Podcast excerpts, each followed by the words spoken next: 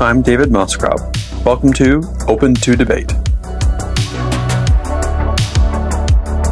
Managing the pandemic has required a delicate balance of expert guidance and government decision making. While experts provide knowledge essential for deciding what we should do and how we should do it, politicians are ultimately accountable to the public for the policies, laws, and programs they adopt. So, what is the role of experts during a pandemic? On this episode of Open to Debate, I talk with David Fisman, professor of epidemiology at the University of Toronto's Dalla Lana School of Public Health. Let's start by understanding the role of expertise in public health. I mean, how do you conceive of the role of experts both in and out of government when it comes to, to policy making, either during an emergency or, or even just day to day? You know, it, it, it's almost like I, I mean, I guess, I guess you know, back in the day, maybe you would have had a dilemma, and you, you so all, all the New Yorker cartoons with someone who's sort of going up the mountainside and talking to the, you know, to the person sitting outside the cave, you know, the, your oracle or whatever to give you wise advice. Um, I hope that doesn't come off as as too pompous, but this is a weird time, and you're dealing with a weird issue, and I think you know, some of us have been thinking about pandemics and epidemics and vaccines and so forth for a very long time because it's our job. And now you have, you know, for the last year and a half, it's been a topic of general interest to the public and also to politicians, and, you know, decision makers. So I think everybody's had to get up to to speed in a hurry. But expertise, you know, famously, I, I, don't know if it's true or not, there's the whole 10,000 hours thing. Um, and as a friend said to me early on, you know, so some of the stuff that was happening with with the pandemic seemed pretty straightforward to myself and a couple of my colleagues. And you know, his friend said, you know, you've had your 10,000 hours, mm. right? right? You know, I've been teaching this stuff and thinking about this stuff for quite a while. So in that context, uh, it, it's natural for people to seek you out. And particularly early in the pandemic, that did happen a lot because I think particularly decision makers felt like they were out of their depth and they wanted to, you know, reach out to someone who knows what this stuff is. Um, I think as as this has gone on, um, you, you, know, a, a bunch of different things have happened. One is that I think increasingly people feel comfortable with their views on how this all works whether or not I would regard those as correct. I think people have grown into their views. I look at someone like Roman Baber in Ontario, who you know has been sufficiently an outlier politically to get booted out of caucus, but I think you know I knew Roman. I, I, I met Roman early in the pandemic uh, mm-hmm. by phone. Um, I don't think he's you know he's a, a, a malign person. He's a nice guy uh, he clearly has some very strong beliefs about this pandemic that he's very comfortable with that I, you know, you know, that I think are are problematic in terms of policy, but you know, he's clearly comfortable with them and and he's sort of grown into them. Where you know, in April 2020, maybe someone like that is is talking to me and saying, well, "What is this? How how does this work?" Over time, they've become increasingly confident that they know how this works. Hmm. I think you've also seen, you know, different voices and different structures kind of emerge over time. And i think as as as decision makers have had you know it's a little bit of an a la carte thing because there are enough kind of there's enough diversity of views from people who basically have the same letters behind their name as I have behind my name that you can pick and choose and decide who you know who, who's most simpatico with you and um, who's who, who, can you sort of walk, walk forward and step with most easily. And I think I've seen that a little bit a, at a few different levels of government, where cl- clearly there are folks who have sort of found simpatico experts that aren't going to, you know, push them outside their comfort zone, that understand where they're coming from from a policy point of view and so forth. So, so I think that this has evolved in in in all of those ways there've there've also been sort of these these shocks, some good, some bad along the way, that have sort of you know sort of shaken things up a bit. I think Donald Trump's defeat, you know, his loss of the office of presidency was a, a shock, but a really good shock. that um, that that um, probably helped the, the global response to the pandemic. The variants have obviously been a negative shock. Um, and you sort of see a little bit of shuffling and a little bit of realignment. I mean, I'm, I'm sure Justin Trudeau had lost the election, it was Prime, Prime Minister O'Toole now, you know, we, we, would be taking a bit of a different tack. And I suspect mm. experts advising the federal government w- would also shift. So, so I think all you know, all this stuff's going to evolve because it's it's it's marathon. At the end of the day, as you say, it is government that's that's accountable or that's meant to be accountable, mm-hmm. and you're in an advisory role. So I, you know, I think in an advisory role, you just sort of have to roll with it. And I mean, I've been on the inside and on the outside, you know, provincially, federally, um, I guess even internationally during this pandemic, in terms of some very limited interactions with WHO and some limited interactions with foreign governments. And um, you know, sometimes so, sometimes you're you're part of the in crowd, and sometimes you're you know the, you're you're you're outside the tent. Right. Um, and I think that's you know that's I I think that's probably true of any human interaction, especially in terms of you know um, of of of policy and how policy relates to experts in any field. One of the most interesting things to me has been that in Canada we have this what I think is for the most part a hyper competent, you know, class of bureaucrats. Um, there's some really amazing people working away at, for example, Public Health Agency of Canada, also Public Health Ontario. Incidentally, I think Public Health Ontario is is a is a. I don't think it's you know I don't think it's too out of turn to say it's it's it's an incredibly dysfunctional organization and has been for a long time. I think I was employee number three there. And it was it was dysfunctional when I left about a year after. so I can't even imagine. But but for, for all the, the organizations dysfunctional, there are a lot of individuals there who are doing their jobs and doing outstanding work. And a lot of that stuff is out of view. The difficulty, of course, is is that um, you know the, the, those folks are very much, um, um, I guess. Uh, uh, uh, subservient to, to assistant deputy ministers and politicians. So they can't always shine and they can't always speak their minds. And I think being a bit of an outsider can be helpful in that regard. Yes, that, that, leads me to the question of what's the right balance between expert guidance and, and political accountability? And, and, you know, related to that, what are the limits of expertise when influencing politicians? Because obviously, right. you, you know, experts sometimes disagree. We don't always agree on who the right experts are. Politicians have to take into account what the public wants because the public might decide, look, we understand the, the risks, we understand the balance, but we want to go this way anyway. Uh, how, do, how do you balance that out when you've got a sort of suite of, of different experts and when you're facing the problem that you mentioned? You, there are so many people yeah. that politicians can choose from that sometimes they can sort of choose their own experts.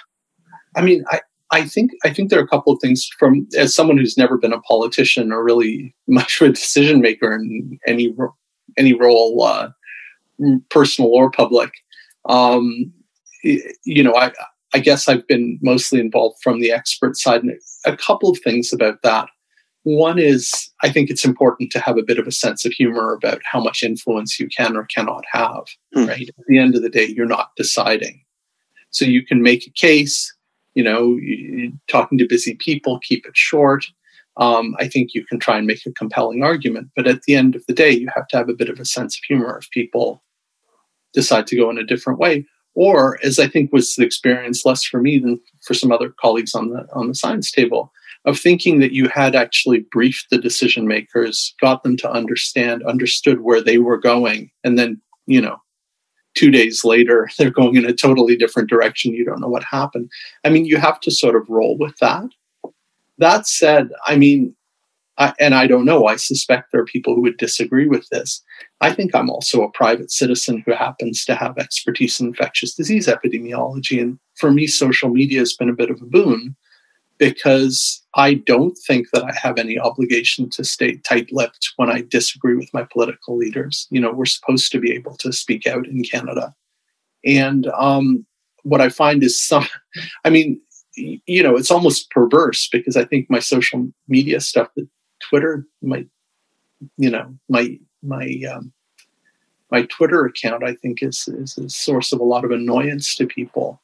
But in a sense, that's a beast that's been fed because what I find is, you know, you can't you can't make the case on the inside or people aren't interested on the inside and then you make the case on Twitter, and all of a sudden they flip around. So in a sense, it's like you know, it's like a bad toddler rewarding them for bad behavior. What mm-hmm. are they? They're going to do it again. Um, so, so I, I think social media is a bit of a wild card in all of this because it, it's clear.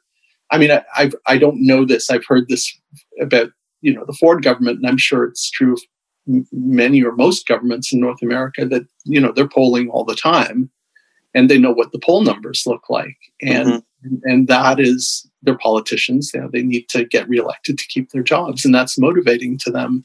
So, in as much as there's this this other path you can take, I mean, I feel like I've had more success in influencing conversation, being a bit of a you know, you know, channeling my my my my inner inner uh, inner. Uh, uh, you know James Dean character, you know what you got. Um, then then then then being part of these sort of these um, uh, uh, groups and committees and you know tables. So that's that's a bit of a strange perspective. I'm not sure that I, i'm not sure how how widespread that is I, I think i've i've lived a bit of a weird life in that way over the last two years but you know it's it's funny because I, I think for me it's I've had a lot of minority views during this pandemic mm-hmm. where I've always been outvoted, you know, um, you, you know, without getting into details about science table or whatever. Like it's always been clear, I think for anyone who had experience with emerging infectious diseases and with influenza, that kids were going to be important. And one realized very early on with this thing that um, that it wasn't that kids didn't get infected. I mean, we've known since February 2020 that kids get infected, but they get infected asymptomatically, and so you miss them. Like that's been very clear. That's all. That's been a very much minority view. Um, the views on aerosol have been minority views. I've been a minority view on the plausibility that this, you know, this whole thing represents a breach of biosecurity in a lab. So I've always been outvoted um, on things like that. And, and and in that sense it's very satisfying to be able to have a different platform to try and make your case. You mentioned government polling and i think you know that gets to to part of the heart of the challenge which is governments feel like they need to be responsive to the people and yet when it suits them not to be they're they're not and they, they seem to pivot back and forth between this idea that they need to be responsive to public opinion and and they need to lead it sometimes. And the fact is, you know, governments have a leading role in forming public opinion and not just responding to it because, you know, this is part of, in my previous life when I was an academic, this was my research. People don't really walk around with fully formed, coherent ideologies in their right. head and, you know, opinions about everything. They're picking them up as they go from places and, and they're subject to change if there are, are people who can change them, including experts who have a, uh, who have a role in, in patterning, yeah, you know, political uh, behavior and political judgments. And you talked about being in the minority of these positions, but you know, maybe not forever, right? It sounds to me like there's some movement, certainly on you know the, on the aerosol perspective. There seems to be some movement. It seems like that, you know, there are times when the minority position becomes the majority position at some point, right? right? I mean, have you found that there's been a role for minority voices, minority opinion voices rather, in in genuinely changing minds during the pandemic? Have you seen movement on anything? What's What's interesting is I think a lot of this stuff. Your point about public polling and them sort of flipping back and forth is an interesting one. Um, Frank Graves, I don't I don't know if you've oh yes chatted with Frank, but but Frank has had data from EKOS for for basically ever. Um, showing that there's there's there, there's broad and deep public support for vaccine passports, and and frankly, that sorry that bad. I, I frankly, Frank Um, his polling data all the way along has been has sort of had a wisdom of crowds thing going on where i as someone who feels i feel like i understand epidemics and pandemics pretty well just because it's my job and it's what i've done for a long time. And then you look at the EKOS public polling data and the average canadian gets this right? They, in, in, terms of where we're at, at the, in the pandemic are things bad? Are things good? Are we worried about what's coming in six months? You know what's the long view? Like when i look at his polling data i'm like yeah they you know the average person gets it. That doesn't mean that you know that that that some disinformed anti-vax person who's standing outside a hospital yelling gets it. But it's like the guessing you know how many blue jelly beans are there in the jar? Mm-hmm. you know right answer tends to be the average of everyone's wrong answers. And, and you see that in the polling data where the average Canadian really gets it. You know, the average perception is is very, very accurate. And I've I've been puzzled as to why politicians haven't sort of done well by doing good. Because better control of COVID has, I think, generally rewarded um, governments that have that have done that with with sort of high approval numbers. And there's some interesting exceptions to that. I mean, you look at Nova Scotia, which sort of knocked the ball out of the park for for about about a, a year, year and a half in terms of their COVID. And you know, Iain Rankin got, then got voted out as premier, which which astounded me. Um, you Quebec, which had some early struggles. Quebec has never, unlike Alberta, where where approval's very very low, or Ontario, where approval's very very low even when Quebec and Quebec is doing much much better now than they were initially on the pandemic, but even in the bad early days, there was a lot of approval for what was happening in Quebec, which is interesting. But in general, it sort of has seemed to me that you know you could do well by doing good. People are scared. Uh, they they they they want to be safe. They want to get back to normalcy there are pretty clear kind of policy levers you can use to protect people and have them buy in and say, you know, you're on you're on the team and I'm our leader and you know forward together um, that haven't been used for a lot of the pandemic and to the detriment of governments. And that's you know I'm not a political scientist. That's been puzzling to me. Like, why wouldn't you? why wouldn't you control this stuff better and have people feel safer and feel grateful to you? Mm-hmm. That's not made a ton of sense to me. Um, and now I've wandered off and forgotten the initial question. well, it was it was about whether or not the you've you've seen some movement in you know the minority position on anything oh, that, that, might be a minority a majority position. So that's been fascinating actually because at this point I I think what's happened is on aerosol to to you know to pick to pick one area where I think I think there is a, at this point broad popular understanding that that's how this disease spreads. And I think that popular understanding has really helped us control the pandemic better. I think what happened there is basically you were able to bring science to people who hadn't ever thought about this stuff before and had open minds. And it's so slap in the face obvious at this point. It's like, oh, choir practices. You have super spreader events and choir practices. Right. You have super spreader events indoors, but not outdoors and so forth. You know, you can explain to people, use simple analogies like cigarette smoke, and people have an open mind that, you know, people understand, oh, cigarette smoke's an aerosol. It's denser close to the mouth of the smoker. And, you know, you, your natural impulse is to step away because um, you, you, know you see, you smell the smoke less strongly if you're a few feet away and so forth. So you can use these analogies and, and i think most intelligent commonsensical people look at that and say oh so that explains you know that explains how this spreads.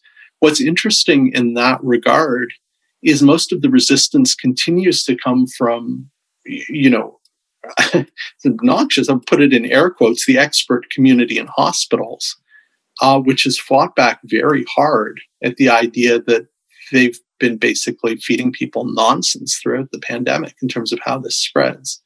And that's problematic because those are the folks who are, you know, on the science table and on um, the PIDAC, you know, Provincial Infectious Disease Advisory Committee, and those are the folks who are advising the WHO. And what do you do when your experts are the least informed people in the room and also have the most to lose from actually getting up to speed with science. It's a big problem. It's not a new problem. Um, and cholera, we, we used to work a little bit on cholera. It was, it was, I, I don't know, uh, you know, we're, very lucky to live in a society where cholera isn't really an issue, right? Because we have sewage treatment and water treatment. But it's it's it's been a fascinating global threat, and it remains a, a, a major infectious disease in a, in a lot of parts of the world. And um, in the early 2000s, uh, up till probably 2010, 2011, I did a fair bit of work on cholera. And um, what's interesting is um, the social context around cholera has really shifted over time. Um, but early on, very much as you see the medical establishment pushing back on the idea that uh, COVID is airborne now, you had a lot of pushback on the idea that cholera was an infectious disease, which had important, uh, or a communicable disease, something that could be transmitted person to person, which had important implications for control.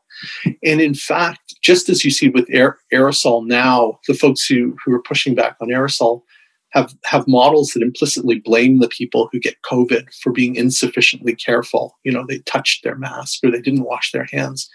You had the same thing with cholera, but because it was a you know prevalent disease in Victorian times, mm-hmm. um, a lot of this stuff got into morality, and there was this this this idea that the people who are susceptible to cholera. So the medical model is cholera is spread by miasma, basically swamp gas that floats over the city, right? And we know this because you know places that smell bad get cholera, so that's how we know. And um, you know the, the idea is well, you know, it's swamp gas that floated over the city. Surely everyone should have got cholera and died, but they didn't. So then you have to tweak the model and say yes, but it, it really only affects those who have um, poor moral constitutions, right? Who are who are sinful, gluttonous. It it you know it hits sex workers hard it hits the poor hard. It's Victorian times, so it's sort of, you know, this idea that God rewards the righteous. So if you're poor, you must have done something bad. Um, so there's this whole sort of kind of kind of model that, that allows people to make sense of who's getting sick and where they're getting sick. Um, and in fact, it was physicians who were very big supporters of that. So the dominant medical model was cholera and miasma. That was pushed back on by the general public who said, no, it's not. This is obviously an infectious disease. It goes from person to person to person. And that was correct. And it was slap in the face obvious to the general public who are sort of belittled and derided in the med- medical press as, as, you know, the hysterical public and the ignorant public and so forth. And then, you know, from the 1850s, 1860s onward, it becomes apparent that, oh, well, you know, the vast unwashed were actually right and, and, and, the, and the doctors had it upside down.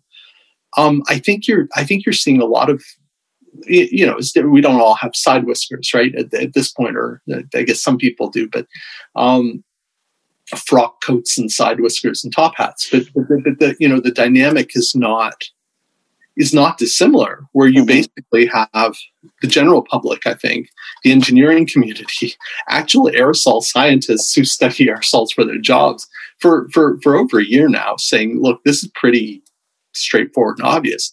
And you have folks who sort of sit in in power positions within public health and within academic medicine saying, no, no, you silly people. You're being uh, hysterical and foolish, and we know exactly how this. We don't. We don't actually have any data to back up how we know this, but we just know because we're very, very experienced and wise. And I mean, that's been an incredibly dysfunctional dynamic and it's so bizarre. so you know, and I look forward. I, have had some conversations with with legal people about you know, is there a class action here that's going to uh, move forward in in a couple of years? Because the science has been clear for a while, and yet you've still had these very um, outmoded, ineffective practices at play in hospitals where people have come to hospitals for care for other reasons have acquired covid there and died you know to the tune of nearly I think nearly a thousand people now in Ontario alone. Um, and is that you know is that negligence? You know, is is is is there liability there for the hospitals, even for the individual physicians? And I don't know what the answer to that question is, but it's really been an astounding and really disappointing thing to watch play out. I mean, because I you know I've got peers and former mentors who are on the other side of this thing, and I, I, I couldn't have imagined a few years ago that um, that there, there there would be such a so much daylight between us. So that's been that's been a very difficult thing. Are experts getting caught in in their commitment? I mean, is it a matter of saying is, is it a matter of just not being able to assess the situation, or is it a matter of sort of motivated reasoning where they said, "Look, we've taken this position, we've doubled down on it, we're pot committed." And so we're sticking by it. And that is, a, is the conservatism coming from from a sort of personal psychological commitment, or is it the fact that that institutionally they're not processing the data, or is it a competence issue? I mean, I'm I, curious as to why they doubled down on it I, or I, triple down. I don't know that it's competence, and I, I actually think I, am actually going to say I think I think some of this stuff is pretty cynical mm-hmm. precisely because these aren't incompetent people. These are highly intelligent people. But a year and a half into the pandemic, you know, we had a prominent local infection control doc on the CBC this week talking about how important it is to open windows. And I can't remember whether whether HEPA filters were mentioned. HEPA filters were just uh, uh, mentioned by the the, the guys who uh, chairs the Ontario Science Table, Peter Jüni but they never say aerosol. And I mean, that to me is some cynical doublespeak. Because if you're talking about ventilation, you're talking about something that's in the air, mm-hmm. right? You're not talking about large droplets or contact. Nothing happens to contact when you open a window. What, what changes is, is, is what's in the air. Ditto HEPA, HEPA air cleaners. So you've got sort of this weird doublespeak and this, this delicate dance around the word aerosol and airborne which makes me think that this is this is this is actually uh, so, something that's being said for you know to the public. I, I don't want to use consciousness of, of guilt. That seems a bit extreme, but that people actually know they're wrong and they're trying, in a sense, to give good guidance without at the same time having to say, you know, I was wrong. It's been aerosol the whole time. So I think a lot of this is reluctance to step down uh, to, to, to climb down. You know, you, when you've been asserting that this is absolutely not aerosol for so long.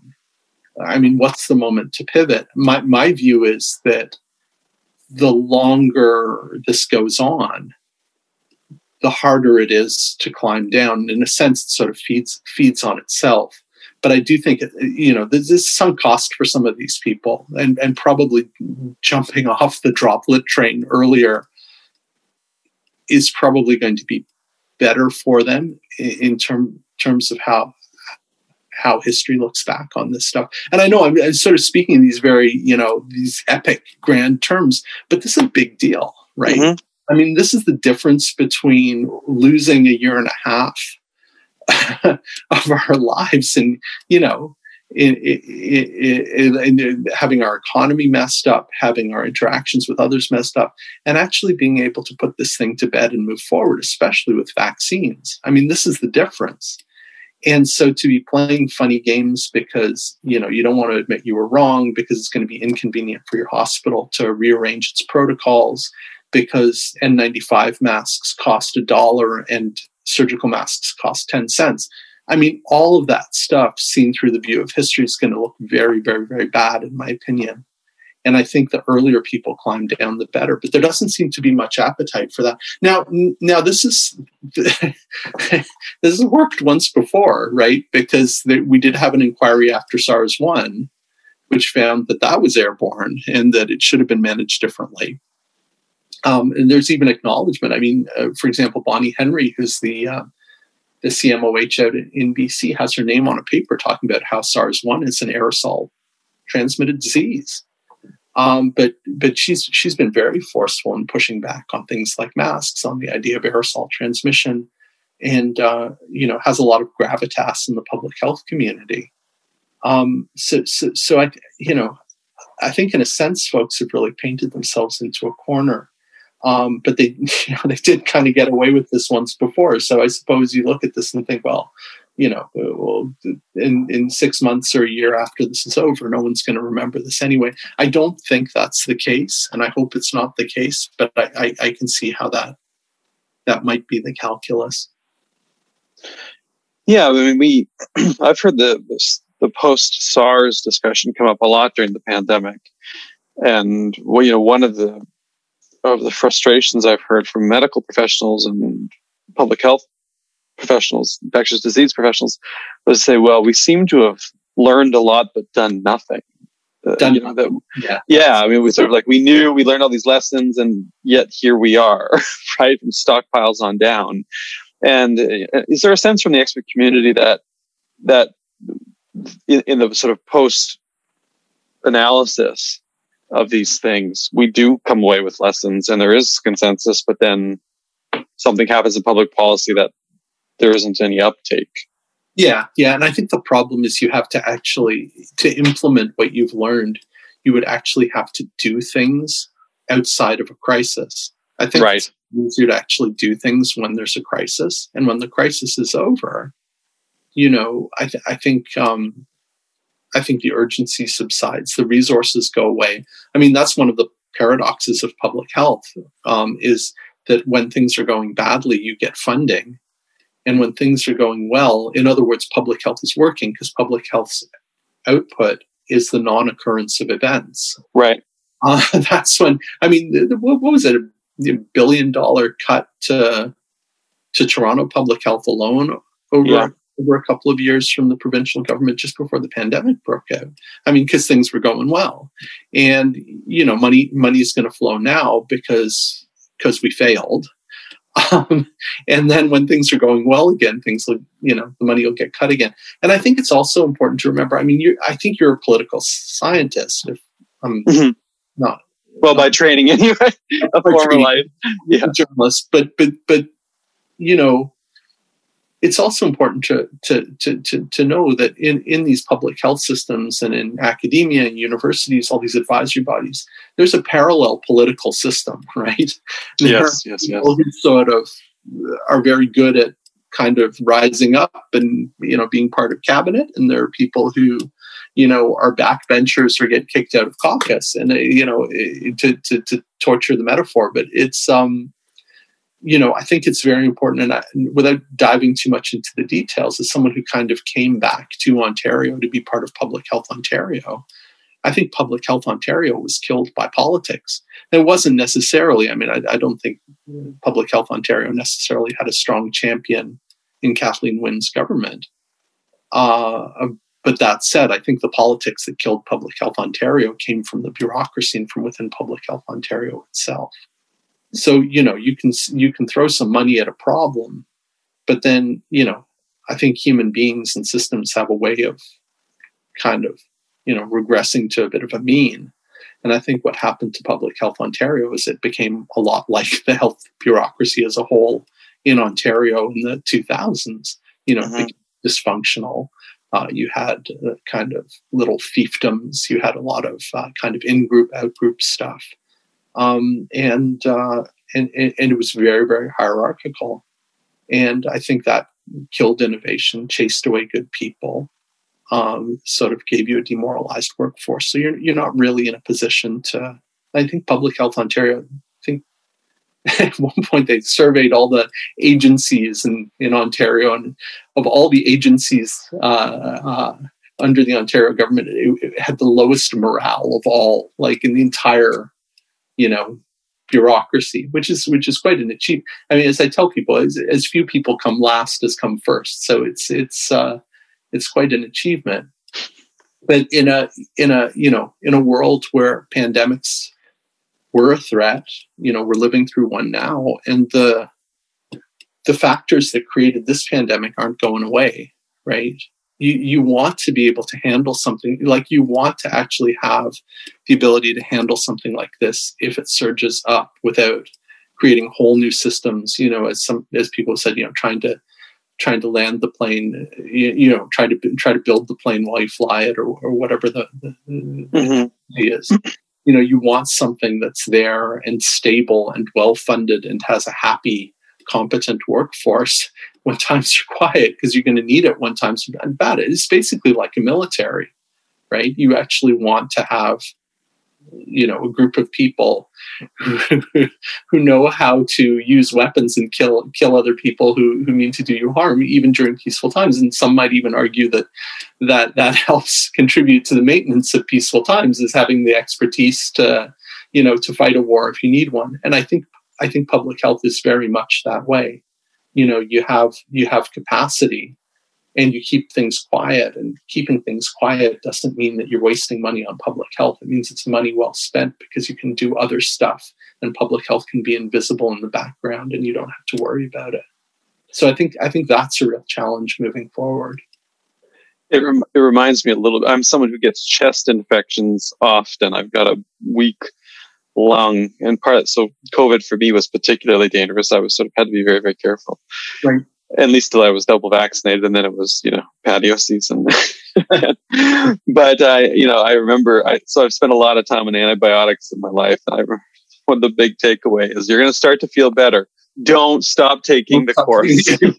you need to finish the whole thing, you know, and it seems like it's much like that as well. We're okay now. We can throw away the rest of the antibiotics. And like, yeah. no, no, no. Yeah. You need to see this through all the way. And then you need to be, you know, you can't just start feeling better and call it a day. And I, and I think you're right. Like the incentives are such that, especially, you know, with quote unquote scarce resources, that when things seem okay, you want to redivert them, right? And then, of course, that you're behind when when things go bad, as you mentioned, as they invariably do, right? right. I mean, it's we know that they're going to go bad. We don't know when, but we do know that they will. And yeah. you know, I, I don't know. Presumably, this is not just here to stay, but there's a risk that it in fact gets worse uh, if we're facing things like, you know, encroaching um, urbanization into you know environmental areas that are inhabited by other flora and fauna and oh, well, climate change and so exactly. on. Exactly. Exactly. I mean, those are so so. You know, the, the the painful irony of this particular pandemic is, you know, we, we don't know, and we we will. I mean, we'll probably maybe we'll know in a couple of years. I don't know if we'll ever know but but it's not unreasonable to think that this pandemic may have emerged as a result of pandemic preparedness research. Yeah, is, yeah. Is a bit of a poignant I- irony.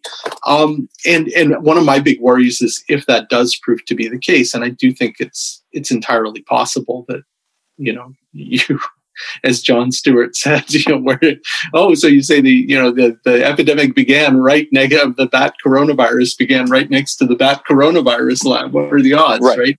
And um, but but but you know, in all in all seriousness, I mean that that that's important work. It may be it's you know stuff's been bubbling out about Wuhan Institute of Virology that they may have been doing stuff very quickly and at low biosafety level and in a foolish way. But that said, I think one of my big worries is that if that proves to be the case, people look at labs and say, "Oh, well, the lesson lesson out of this is, you know, we just need better better biosecurity." I do think we need better biosecurity, and I think we need to be more thoughtful about what happens in labs, because if even if this was a natural spillover event, exactly this can happen via gain of function research in the lab. And I mean, that was a, that was a group I was part of And I think 2014. We had something called the Cambridge De- Declaration that really pushed for more of a for actually achieved transiently a moratorium on gain of function research where you make viruses more dangerous to see you know to see what you know what happens when you mutate them in different ways. That's a really dumb thing to do to deadly viruses because lab accidents do happen. So so biosecurity is important and not doing dumb stuff in labs is important. But the you know the mo of ecohealth which is you know wuhan institute's american partner EcoHealth Alliance has done a lot of really valuable work over the years showing people that, well, exactly as you say, vulnerability happens at the human animal interface. I mean, they're notably quiet right now on the fact that the human animal interface can occur in labs, but the human animal interface also occurs with environmental degradation when we destroy rainforests, when we let cities grow and sprawl into, you know, into surrounding wilderness areas, when people trade in bushmeat when we have industrial, you know, indu- basically industrialized agriculture, and we have animals kept under conditions where they'd never, you know, they'd never be able to survive mm-hmm. under conditions on a, you know, on a farm hundred years ago. So you sort of got these basically very bizarre, you know, growth environments for animals that, that I think confer a lot of risk to the animals themselves, to humans, and to the planet. So, so my, I I do worry that if this does prove to be a a lab event, that that'll take people's eye off the ball in terms of of natural natural spillover is a thing. It is, and it's an important thing to think about. And you know, it, it, it's potentially, you know, I'm not going to say existential peril, but we we can have a much worse pandemic than this one. I mean, in a sense, this pandemic's hit the sweet spot in terms of disruptiveness because it's not quite virulent enough that people are terrified, but it is virulent enough that it can knock down our economy, knock down our healthcare system, and just keep going and going and going because we don't want to seal the deal because it's you know it's too much work to actually bring it under control. Right. Uh, so you know, disruptiveness has hit the sweet spot, but we can have a much more virulent pandemic than this. I mean, you know, one percent infection fatality ratio. We can have a pandemic that has a five or ten percent infection fatality ratio, um, and um, you know, people people need need to remember that.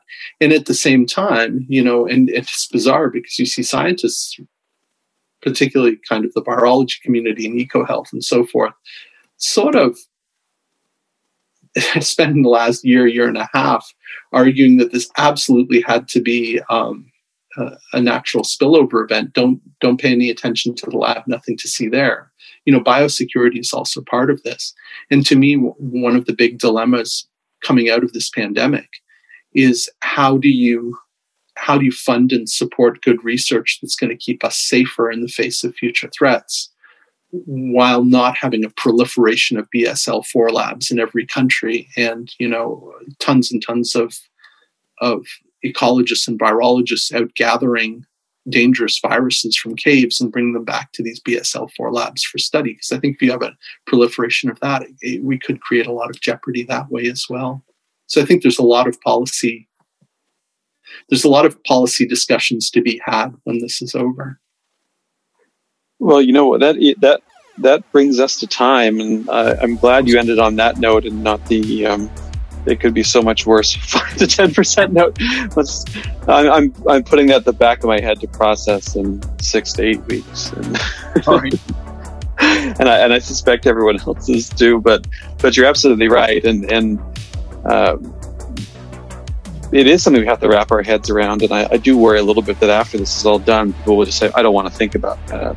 Right. Um, you know, because I we've just been through this. Let's not. And yet.